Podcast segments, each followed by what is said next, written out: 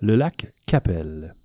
C'est l'histoire d'Onowita, un jeune chasseur, le meilleur de ses tribus, les Assiniboines. Il est fiancé à Winona. Ils doivent se marier bientôt. Mais un mariage, ça coûte cher. Pour gagner de l'argent, Onowita doit vendre beaucoup de peaux d'ours au blanc. Donc, lorsqu'au printemps, des coureurs de bois lui proposent de les accompagner pour trapper, il n'hésite pas. Winona est bien triste de le voir partir au loin. Je reviendrai à la première lune d'automne, assure-t-il. Je t'attendrai près du lac. Je serai la première à entendre les bruits de tes rames. Je serai la première à t'accueillir, lui jure-t-elle. Le cœur lourd, Onowita part avec les trappeurs.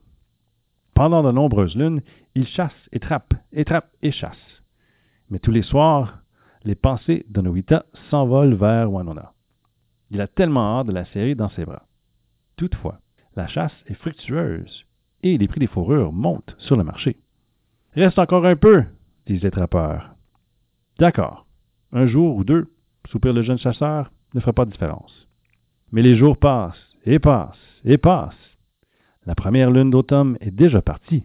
Onowita n'est pas de retour comme il l'avait promis à Winona. Puis, un matin, il lance à ses compagnons. J'ai accumulé suffisamment de peau. Je rentre auprès de Winona.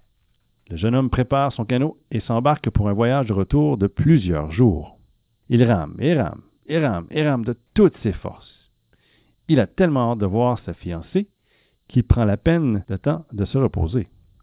Enfin, Onowita arrive au bord du lac. De l'autre côté, il y a son village. Mais comme la nuit est tombée et que les eaux sont agitées, il préfère s'arrêter. Épuisé, il s'endort au bord du lac. Soudain, au cœur de la nuit noire, il se réveille en sursaut. Quelle est cette voix qui prononce son nom? Onowita. Onowita. Il écoute puis lance. Qui appelle? Qui appelle? Qu'appelle? Qu'appelle? répond l'écho de sa voix en rembaudissant sur les collines environnantes. Il tend encore l'oreille. Il sent la chair de poule courir sur sa peau. Est-ce le froid? Hmm, est-ce la peur? Est-ce un mauvais présage? Enfin, le petit matin arrive. Vite! Onowita saute dans son canot et rame, rame, rame de toutes ses forces. Plusieurs fois, alors qu'il navigue sur le lac, il entend les mêmes appels, plus insistants que la veille. Onowita! Onowita! Il crie encore. Qui appelle? Qui qui m'appelle? Mais rien, aucune réponse, sauf l'écho. Qu'appelle? Qu'appelle? Enfin, voici le village. Mais que se passe-t-il donc? Là, tout près de l'entrée du wigwam de sa fiancée, il entend des pleurs de femmes et d'hommes. Que se passe-t-il? crie Onowita en courant de l'un à l'autre. Un grand malheur, répond le vieux chef.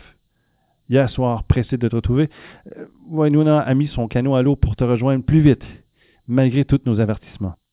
Mais le vent soufflait si fort que sur le lac que son embarcation a chaviré. Wainuna s'est donc noyé dans le lac cette nuit-là. À ce moment-là, Onowita sent un grand voile noir tomber devant ses yeux. Il ne peut plus dire un mot. Il se dirige vers son canot, monte dedans, et rame, et rame, et rame. C'est depuis ce jour-là que le lac a pris le nom de lac Capel. Bien des années ont passé, et parfois le soir, lorsque la lune apparaît derrière les collines, des voix étranges courent sur le lac. Une voix de jeune fille crie Onowita, Onowita, et une voix de jeune homme répond Qui appelle Qui appelle? Parfois, le vent transporte un écho Qu'appelle Qu'appelle?